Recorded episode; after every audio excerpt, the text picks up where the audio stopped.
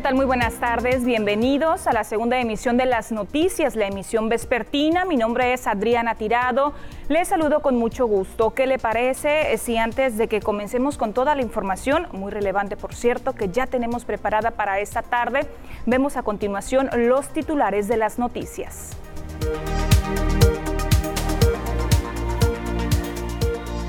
Mínima la actividad en congeladoras tras la mala temporada de pesca de camarón. Clases a distancia le ha afectado al sector papelero. Invasores de Lomas de San Jorge piden el apoyo de las autoridades. Este 26 y 27 de febrero se realizará el tapatón y librotón en Plaza Acaya.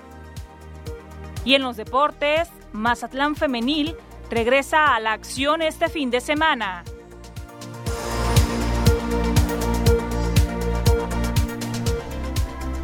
Comenzamos con la información de ese día miércoles, mitad de semana, 24 de febrero, Día de la Bandera de México. Comencemos con la información y mire, ya hemos estado informando durante los últimos meses las variadas complicaciones que ha venido presentando uno de los sectores productivos más importantes del estado de Sinaloa, incluso también a nivel nacional. Me refiero al sector pesquero, pero a continuación nos vamos a enfocar sobre las dificultades que ha venido presentando, eh, particularmente las maquilas o las congeladoras de camarón. Los detalles sobre este tema los tiene a continuación Omar Lizárraga. Después de ser potencia mundial en la captura, comercialización y exportación de camarón de alta mar, México prácticamente ha desaparecido del mapa. Esta es una de las tantas consecuencias que ha traído el nulo apoyo al sector pesquero de camarón en el país por parte del gobierno federal. Todo el esfuerzo pesquero se ha visto reducido al 50%. Capturas, maquilas, exportaciones, señaló Ronald Osuna, de Pesquería 15 de septiembre. Nos veían como una potencia en desarrollo en pesca, en cuestiones de, de sustentabilidad. Ahorita nada, nulo, completamente. Completamente ya descartada esa, posibilidad. Todo se recortó un 50%. El 50% en empleos, 50% en capturas, todo está casi mitad de mitad. Imagínate con los gastos del combustible. ¿Cómo vas a competir en un mercado global, pues? Y nosotros generamos muchos ingresos como, como pagadores, de impuestos. Actualmente solo el 20% de la flota se encuentra pescando en alta mar, cuando hace dos años era al menos el 60% en esta misma fecha, lo que implica que la maquila del producto esté prácticamente detenida. Estamos hablando de que mm, bruscamente la mitad de las maquilas están paradas, más de la mitad. ¿Qué tan feo está la situación, Omar? Que ah, está el 20% pescando. El 20% ahorita de la flota, de la flota es correcto. Las capturas han sido bajas, la pesca ilegal sigue presente en toda la temporada, no se ha visto ni una sola patrulla costera y el precio internacional, aunque registra un ligero incremento, no da para poder salir de la difícil crisis que atraviesa el sector. Es relativo, no te sale, pues no costea, pues. No te sale no te sale, porque no nomás somos nosotros que capturamos, está Ecuador, están otras, otras potencias en pesca, en capturas, sin seguridad, no se ha visto en meses una, una, una embarcación de seguridad, no se ha visto en meses, en meses, nunca se ha visto eso en la historia en ningún otro gobierno. Con imágenes y edición de Pedro Velarde, informa para las noticias TVP Omar Lizárraga. Y mientras tanto, el programa Empleo Temporal ya tiene registradas un total de 1.200 solicitudes para este año. Esa información la compartió Francisco Castillo, quien es el administrador del Parque Industrial Alfredo Bonfil. Acabamos de entregar en la Secretaría de Pesca, en el término que se estipula la convocatoria, este, 1.215 solicitudes, de las cuales, te digo, pues ya están recibidas, firmadas, selladas y esperemos que eso se aplique en base a la política misma de la Secretaría de Pesca. Sí, esperemos que sí, porque todos los años es el décimo año que estamos este, apoyando a la Secretaría, Gobierno del Estado, a la Secretaría de Pesca en específico en relación a estos programas y creo que no sería la excepción este, este, este año. Tenemos personal ya muy capacitado, muy interiorizado de lo que es la integración de los expedientes y nos llevó tres semanas a marcha forzada eh, recabar esa información y pues como había una fecha límite para, entregar la documentación, ahí cortamos y, y fueron los que entraron. Y en otro orden de ideas, pero relacionado con el parque industrial Alfredo Bonfil, cerros de todo tipo de desechos permanecen en el muelle esto a pesar de que la mayoría de las embarcaciones ya se encuentran amarradas. De acuerdo con la administración del, recinto industrial, recientemente se tuvo el apoyo de la cuarta zona naval para levantar los cúmulos de basura de las que se asegura no son residuos de las empresas establecidas en esa zona, sino de quienes habitan en las colonias aledañas. Ante esta situación, la Dirección de Servicios Públicos Municipales ha fijado una postura y precisamente vamos a escuchar a continuación al director Luis Antonio González Olague. Bueno, el compromiso fue con los, con los que hacen uso del, parque Bonfil, no, no conmigo no fue, porque para empezar todos ellos son negocios, todos, entonces, y no tienen servicio contratado. Entonces hicimos la labor para demostrarles que se podía mantener un lugar limpio. Y esa fue la condición. Y aparte, pues inclusive encontramos detalles ahí que, que no estábamos enterados de que muchos de ellos que ahí trabajan, hacen el negocio en su colonia, se llevan la basura que cobran y ahí la depositan. Eso está lo peor, pues. Entonces, ¿cómo es posible que hagan eso? Entonces, se les limpió, ustedes vieron, fueron testigos, y con la condición de que lo mantuvieran. Porque un barco que está parado por tanto tiempo, ¿por qué genera basura? Quiere decir que los que, que, que ahí trabajan se encargan de hacerlo. Entonces, pues no es justo. Y entonces, como les comento, ahí es un negocio, no es una casa habitación. Y en otros asuntos, sabemos que con la modalidad de clases a distancia, uno de los sectores que más se ha visto afectado es el sector papelero. Sin embargo, a pesar de las adversidades que actualmente se encuentran enfrentando, se mantienen optimistas, pues esperan que dentro de poco las condiciones sanitarias permitan regresar a las clases presenciales. El sector papelero de Sinaloa se encuentra prácticamente pendiendo de un hilo. Así lo considera Roberto Lem González, coordinador del sector en el estado. Dijo que la mayoría de estos establecimientos mantienen bajas ventas, augurando que de un momento a otro se dé el regreso a clases presenciales en Sinaloa para mejorar su situación. Primordialmente nosotros dependemos de que los, niños y las niñas, los jóvenes regresen a las aulas, a clases presenciales, para poder que esto vuelva a la normalidad, ¿no? Este, y pues estamos a la espera igual del gobierno federal. Este, ojalá y los contagios ya vayan a la baja. Mira, lo que esperamos nada más es que eh, pase esta pandemia, que las, que las vacunas fluyan, que los padres de familia ya estén este, eh, un poquito más, más tranquilos en ese sentido y que puedan eh, tomar la decisión cuando el gobierno federal lo indique de que sus hijos vuelvan a las aulas. Len González reveló que las ventas han caído en forma estrepitosa desde que inició la pandemia, lo que ha traído como consecuencia que algunas papelerías hayan tenido que bajar cortinas, reabriendo solamente entre agosto y septiembre para el inicio del ciclo escolar que se ha venido dando en forma virtual. Bastante, mira, nosotros ahorita en términos generales en el estado de Sinaloa yo creo que estamos abajo de un 50% en las ventas, ¿no?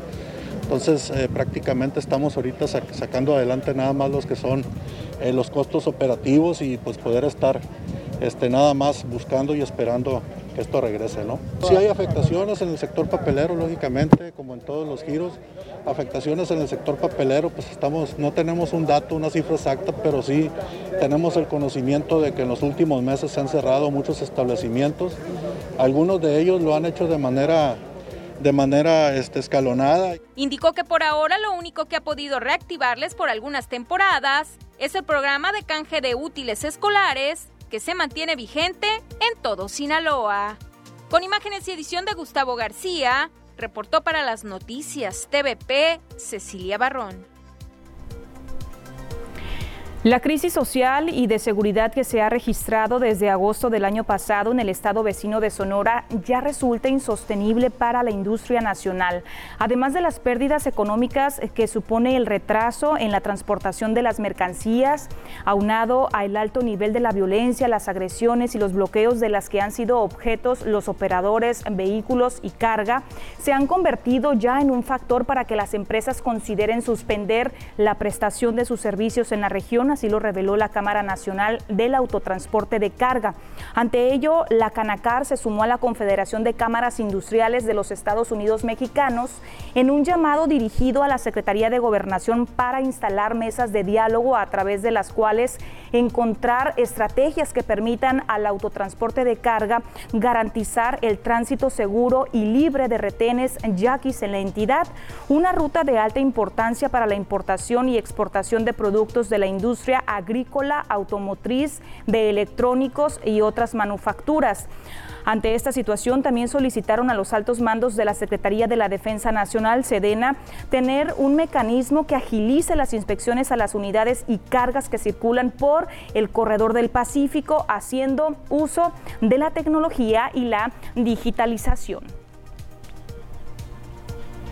Con esa información hacemos la primera pausa comercial. Le invito para que continúe con nosotros. Al regresar tendremos entrevista aquí en el estudio completamente en vivo con el precandidato a la gubernatura del estado de Sinaloa, Sergio Torres, por el partido político Movimiento Ciudadano. Regresamos.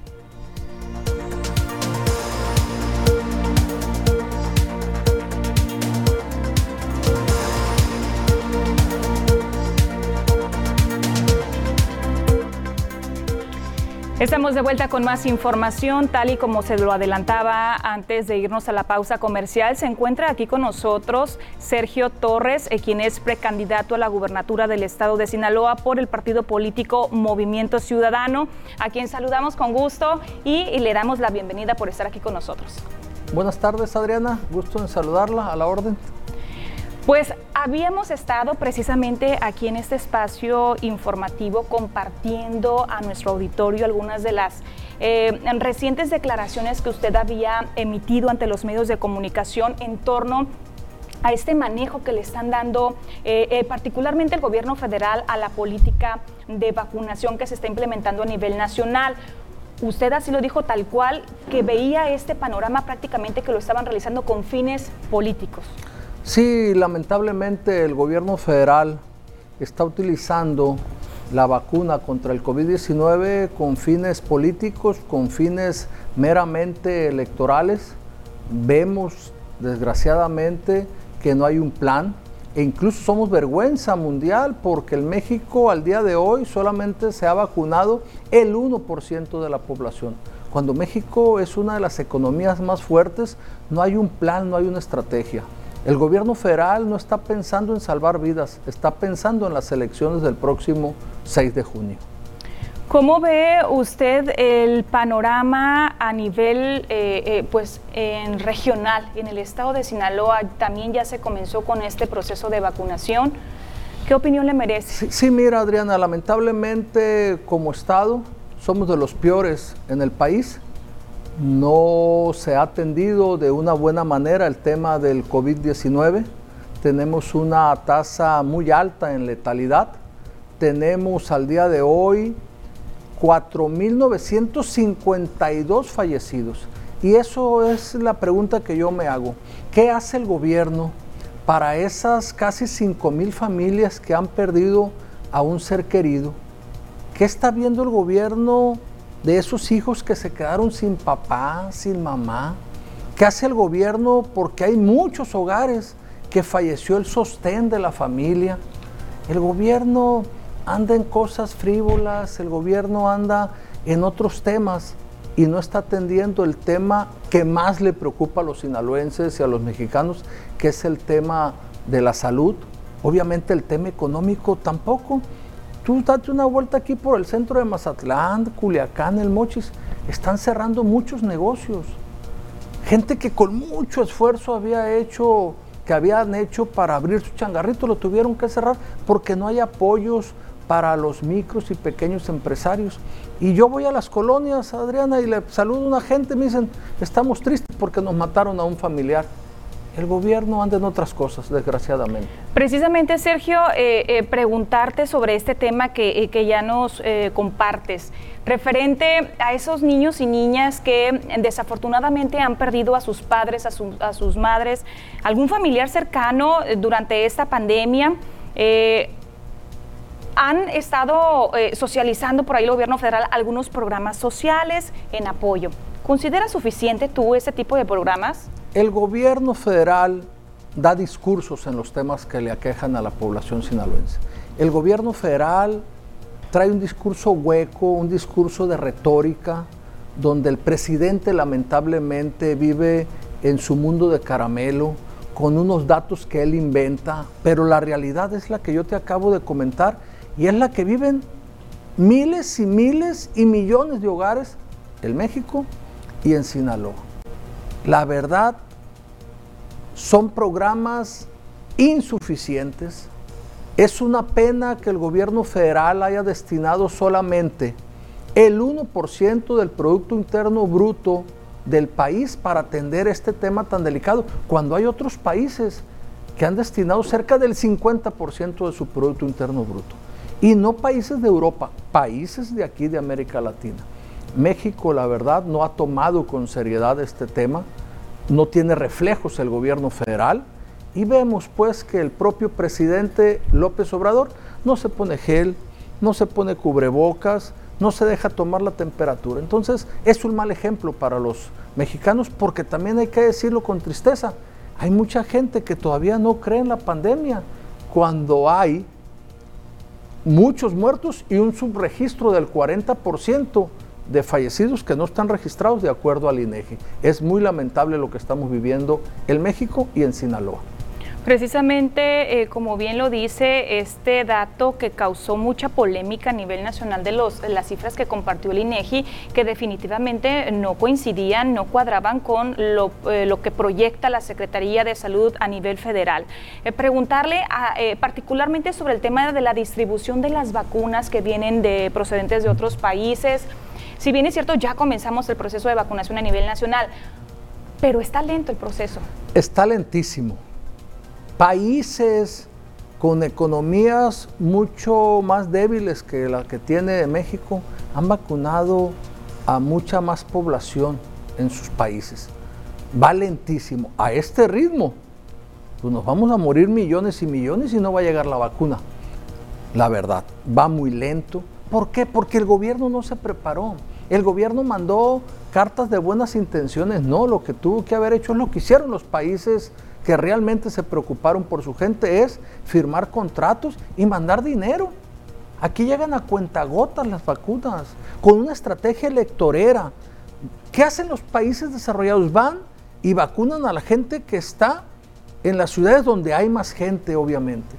México, López Obrador dio la instrucción, vayan a municipios donde prácticamente no hay ni pandemia y van y los vacunan. No, la estrategia debe ser donde están la mayor parte de los ciudadanos para que se dé la inmunidad de rebaño famosa para salir lo antes posible de este terror que estamos viviendo en Sinaloa y en México, que es el COVID-19. Hay miles y miles de familias enlutadas y el gobierno está, como te digo, en frivolidades. El gobierno no está en lo importante.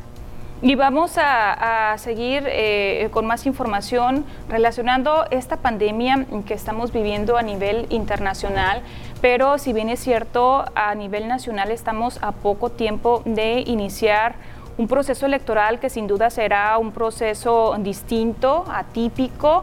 ¿Cómo avisora usted vaya como precandidato a la gubernatura del estado de Sinaloa? ¿Cómo avisora el panorama para este próximo, eh, los próximos comicios electorales? Adriana, va a ser eh, obviamente un año electoral atípico, las campañas van a ser muy diferentes, la televisión que siempre ha sido muy importante hoy va a ser más importante, la radio, eh, las redes sociales, los periódicos, las campañas por aire, como se dice. Yo he comprometido y me comprometo aquí en tu programa, Adriana, a no hacer durante mi campaña en busca de la gubernatura de Sinaloa ningún evento masivo.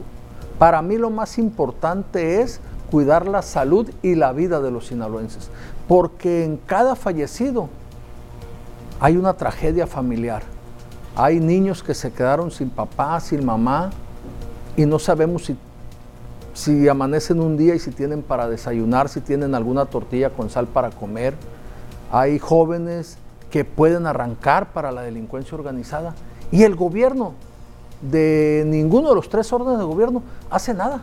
No hay un programa siquiera eh, mínimo, básico, para darle seguimiento. No, dejan a la gente al garete andan en sus rollos y no le interesa a la gente. Entonces es muy lamentable. Entonces yo por eso he comprometido un solo evento masivo no voy a hacer, porque yo lo más importante es la vida de la gente. En ese sentido, como precandidato, permanecerán vigilantes de las disposiciones que emita el INE a nivel nacional y que se ha replicado aquí en el estado de Sinaloa por el IES las restricciones, ¿no? Me imagino que van a tener desde luego para eh, estas campañas. Sí, yo creo que debe haber un reglamento mínimo básico para conducirnos los que andamos, que vamos a andar en campañas, para obviamente eh, cuidarnos, porque esta pandemia nos ha dejado también eh, que para salvarnos ocupamos ayudar a otros también, ¿no? Aquí entre todos nos vamos a ayudar para evitar más contagios, más muertos. Entonces yo soy respetuoso de la ley, conozco la ley, y pues bueno, obviamente vamos a cumplirla fiel y cabalmente. Ya para finalizar, Sergio, ¿algún mensaje que quiera compartir con la población en relación a la importancia de, seguirnos cuidando durante esta emergencia que todavía no pasa? Hay que seguirnos cuidando. Sí, Adriana, la verdad, yo lo que diría es que no le hagan caso al presidente López Obrador. El presidente trae sus datos, vive su mundo, pero la realidad es la que están viviendo las familias sinaloenses y las familias mexicanas. Yo lo que les pido de favor es que usen su cubrebocas, que usen gel bacterial, que practiquen la sana distancia, que agarren esto con seriedad, porque ya vemos toda, eh, todos los fallecidos que ha habido. Y ahorita sumando los más de 80 mil muertos, porque dijeron hace un año, el 28 que se cumple un año del primer caso de COVID, dijeron que el panorama más catastrófico en el país iba a ser 60 mil. Ya llevamos tres veces más. Y hay un subregistro del 40%. Aproximadamente han fallecido 250 mil mexicanos y de esos 5 mil sinaloenses. Entonces hay que cuidarnos. ¿no? Una cifra desgarradora, sí, definitivamente. Escalofriante. Pues ahí está la información. Muchísimas gracias eh, a Sergio Torres Félix, eh, quien es precandidato a la gubernatura de Sinaloa por Movimiento Ciudadano. Desde luego que queda abierto el espacio para eh, próximas eh, visitas y seguir platicando más en relación a este tema y, a, muchos más pendientes temas políticos también, por supuesto. Muchísimas gracias. Gracias. Tenemos que seguir eh, nosotros con mensajes comerciales. Enseguida volvemos con más. Vamos a continuar con más. Es momento de monitorear las condiciones del clima para las próximas horas. Ya está preparada la cápsula con Diana Zambrano.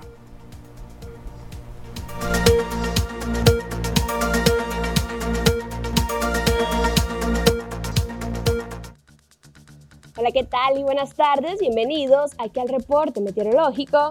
Qué gusto acompañarlos ya en este miércoles, por fin mitad de semana. Damos inicio con el mapa nacional para conocer las temperaturas actuales en algunos puntos importantes del país, comenzando en Tijuana, actualmente con un cielo totalmente despejado y 20 grados.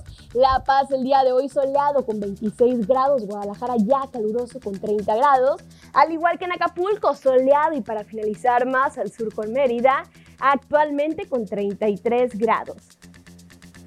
Nos vamos a conocer las temperaturas actuales en nuestro estado Sinaloa, podemos ver valores de temperatura los cuales varían entre los 25 y los 34 grados que nos esperan los próximos días. Comenzando en Mazatlán, actualmente con un cielo despejado. Mañana se mantiene parcialmente nublado y se mantiene para el día sábado las máximas que van a variar entre los 25 y los 26 grados para el sector de Mazatlán. Y en la capital Culiacán, actualmente con un cielo despejado y 34 grados. Mañana también se mantiene parcialmente nublado, se mantiene para el día sábado. Domingo ya despejado y las máximas que van a variar entre los 31 y los 35 grados para el día de mañana en la capital. Y en Guamuchil, actualmente con un cielo despejado y 34 grados, Jueves y viernes se mantiene soleado, las máximas que van a variar entre los 32 y los 37 grados para el día jueves y ya las mínimas que se prevén de entre 10 y 15 grados para el sector de Guamuchil. En Guasave, actualmente con 34 grados, también se mantiene despejado. Cambia para el día de mañana, parcialmente nublado.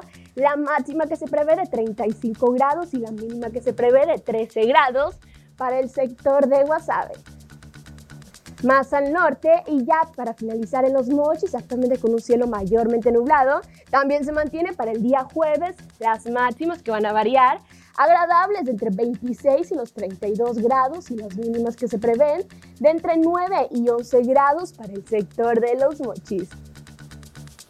Respecto a la fase lunar, nos mantenemos aún en cuarto creciente, la salida de la luna a las 15 horas con 42 minutos, la puesta de la luna a las 5 horas con 36 minutos, la salida del sol a las 6 de la mañana con 37 minutos y ya para finalizar la puesta del sol a las 18 horas con 9 minutos. Hasta aquí el reporte meteorológico.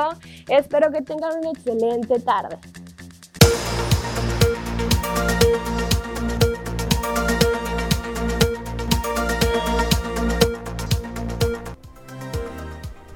Hacemos una pausa comercial, enseguida regresamos con más.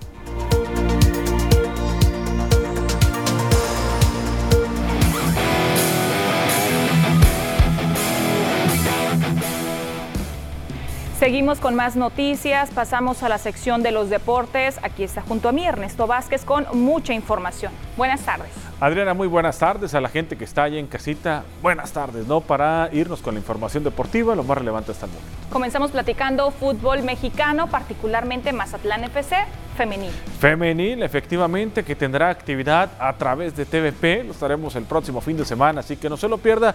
De eso vamos a comentar, ¿te parece, Adriana? Adelante con Perfecto, los detalles. vamos a arrancar eh, con lo que viene a ser la información de las cañoneras, las púrpuras. Regresan a la acción a través de TVP y aquí les presentamos esta información. Mazatlán FC Femenil quiere seguir haciendo historia en la Liga MX y subir posiciones en la tabla general. Este fin de semana, las cañoneras tendrán su respectivo compromiso recibiendo en el Kraken a las rojinegras del Atlas, duelo que será correspondiente a la jornada número 8 del torneo Guardianes 2021. Para este juego, las jugadoras dirigidas por Miguel Hernández tienen el objetivo de hacer pesar su localía y sumar de tres puntos, pues en sus últimos tres juegos ha sumado solamente un punto producto del enfrentamiento ante Tijuana en el cual empataron sin goles. Seguido de esos duelos se enfrentó a Rayadas y Atlético San Luis, cayendo ambos juegos por goleada. Por otro lado, las rojinegras del Atlas de la mano de su director técnico Fernando Samayoa continúan con su paso arrollante en el fútbol femenil, teniendo récord de 6 victorias y un empate, sumando 19 unidades hasta el momento. Mazatlán FC no debe de bajar los brazos ante Atlas. El conjunto púrpura se enfrenta a una de las mejores ofensivas teniendo 14 goles a favor, siendo la jugadora rojinegra Alison González la goleadora del torneo con 9 tantos hasta el momento. En el antecedente que hay entre estos dos equipos fue en el Guardianes 2020, en el que las rojinegras se hicieron con la victoria y le dieron la bienvenida a Mazatlán FC al fútbol femenil dejando un resultado de 4 goles a 1. Las porteñas buscarán dejar atrás los malos resultados que les persiguen y tratarán de romper el invicto de Atlas, o las rojinegras seguirán ampliando su racha de victorias en este Guardianes 2021. Esto lo podrás ver el fin de semana a través de la señal de TVP. Con edición de Carlos Rendón, reportó para Deportes TVP José Manuel Correa.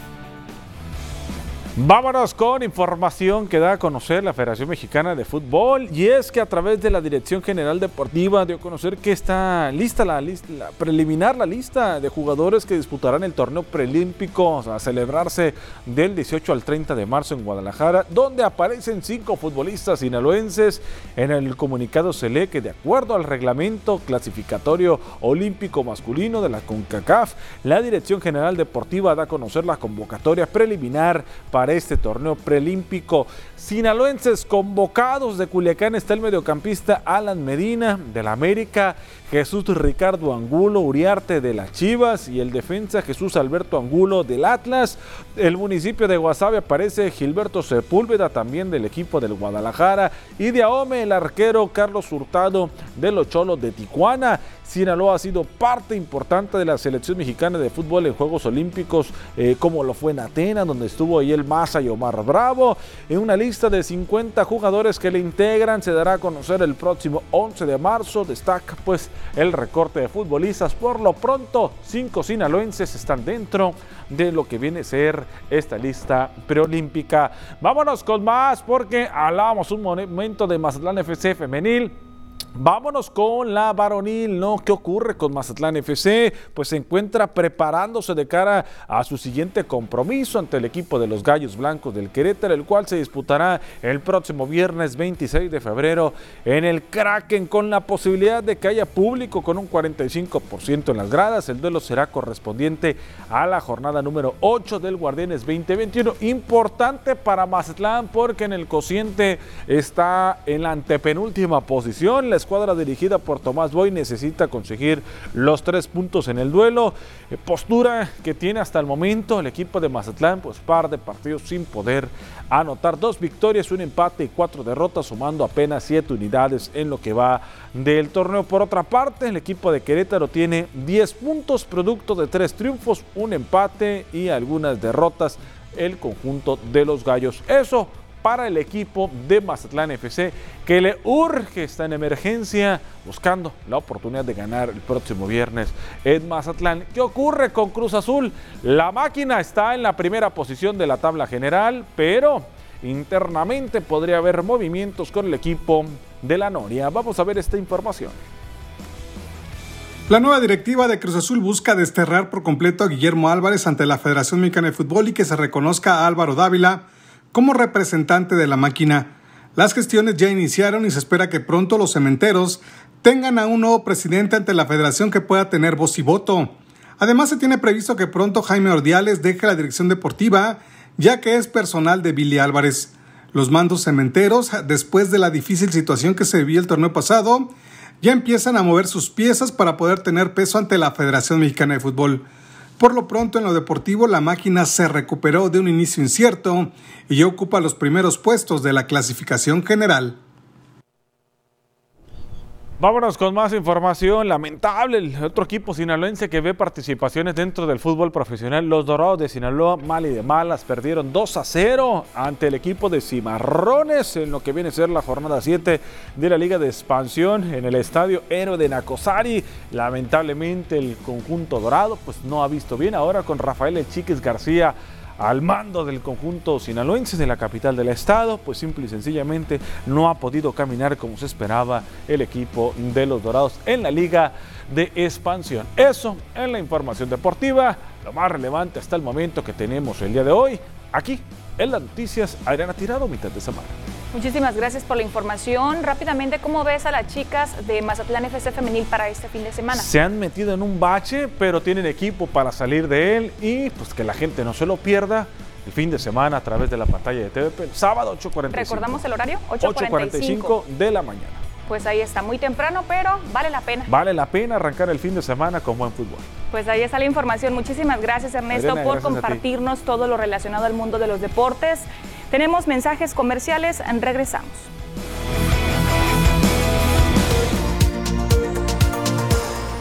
Vamos a retomar a continuación la información local. Habitantes de Lomas de San Jorge llevaron esta mañana una protesta hacia el Palacio Municipal. Argumentan que se sienten decepcionados del gobierno de la Cuarta Transformación. ¿Por qué? Porque no les resuelven, resuelven nada en materia de vivienda irregular. Precaristas de la invasión Lomas de San Jorge llevaron una protesta hasta la explanada de la Plazuela República de Mazatlán. Allí permanecieron por horas con pancartas para exigir el apoyo de la autoridad municipal en la certidumbre de vivienda para sus familias. Se trata de un grupo de 50 familias que desde hace años han llegado a invadir en predios que aseguran se encontraban en total abandono. Desde junio del año pasado y pues estamos en un lugar en el que pues eh, solicitamos al gobierno pues que se nos que se nos venda, no pedimos regalados. En vez de apoyarnos pues nos están nos están atacando. Es que no nos han dado ninguna solución. La verdad que nos andan cuenteando, nos quieren mandar no sé hasta dónde, hasta el castillo, el venadillo, sabiendo que nosotros no tenemos ni en qué movernos y pues yo soy mamá soltera y ahí tenemos más mamás solteras. Nosotros fuimos los que dimos el voto para la nueva transformación. ¿verdad? Y la nueva transformación no nos está cumpliendo. Nosotros no queremos otro lugar, queremos ese pedacito. Se dijeron decepcionados de la cuarta transformación en Mazatlán, pues conscientes de su condición irregular, han pedido que el gobierno municipal sea intermediario para poder adquirir los terrenos y así quedarse con las viviendas que ya han levantado. Una comitiva de ellos fue recibida por representantes de la Dirección de Tenencia de la Tierra y la de Bienestar Social, sin tener aún una respuesta satisfactoria a su petición, por lo que señalaron que seguirán insistiendo en tener una audiencia con el propio alcalde de Mazatlán, Luis Guillermo Benítez Torres. Con imágenes y edición de Gustavo García, reportó para las noticias TVP Cecilia Barrón.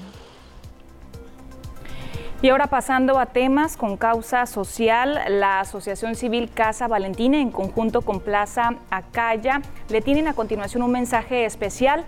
¿Recuerda usted la campaña Tapatón y Librotón? Bueno, pues ahora nuevamente requieren de su apoyo para llevarla a cabo.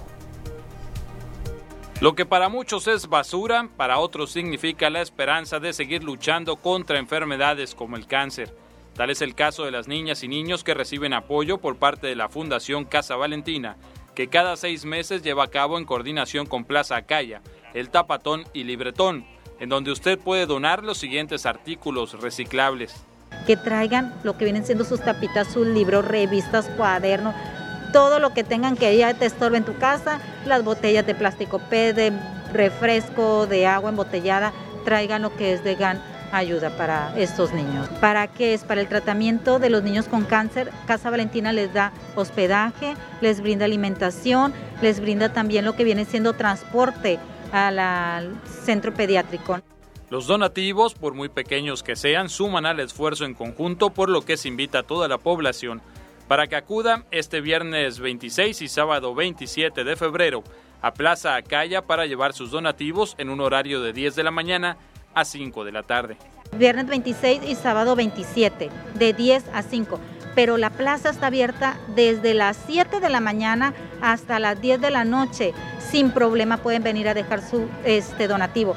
Si por alguna razón no puede acudir a llevar sus donativos el fin de semana en Plaza Acaya, se encuentran unos contenedores de manera permanente todo el año. Como dato, el año pasado se lograron reunir 8 toneladas. En este, la meta es al menos colectar 10 toneladas.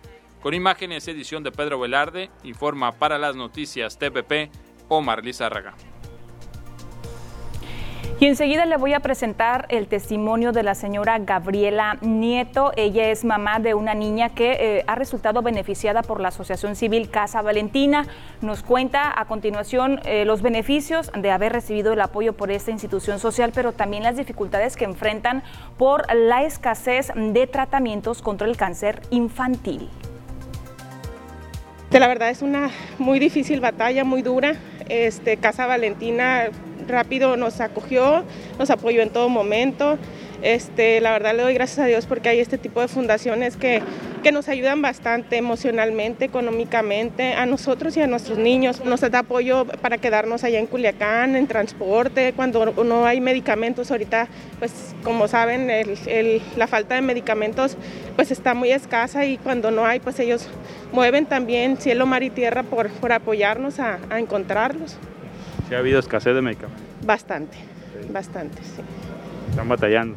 Sí, tengo entendido que ahorita está mucho más difícil que cuando nosotros nos tocó. Ahorita nada más nosotros vamos a estudios de vigilancia. De hecho, tenemos, ahora el 12 de febrero fuimos a estudios de vigilancia para, para que se cumplieran sus tres años, y, pero la gente que está ahí sí está batallando un poco.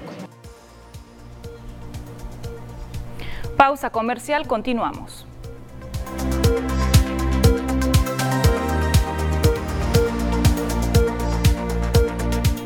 Vamos a monitorear enseguida las condiciones sanitarias a nivel nacional, cómo estamos con las cifras, casos confirmados 2.052.266, activos 44.907, personas que ya se recuperaron 1.607.869, mexicanos que lamentablemente han fallecido 181.809.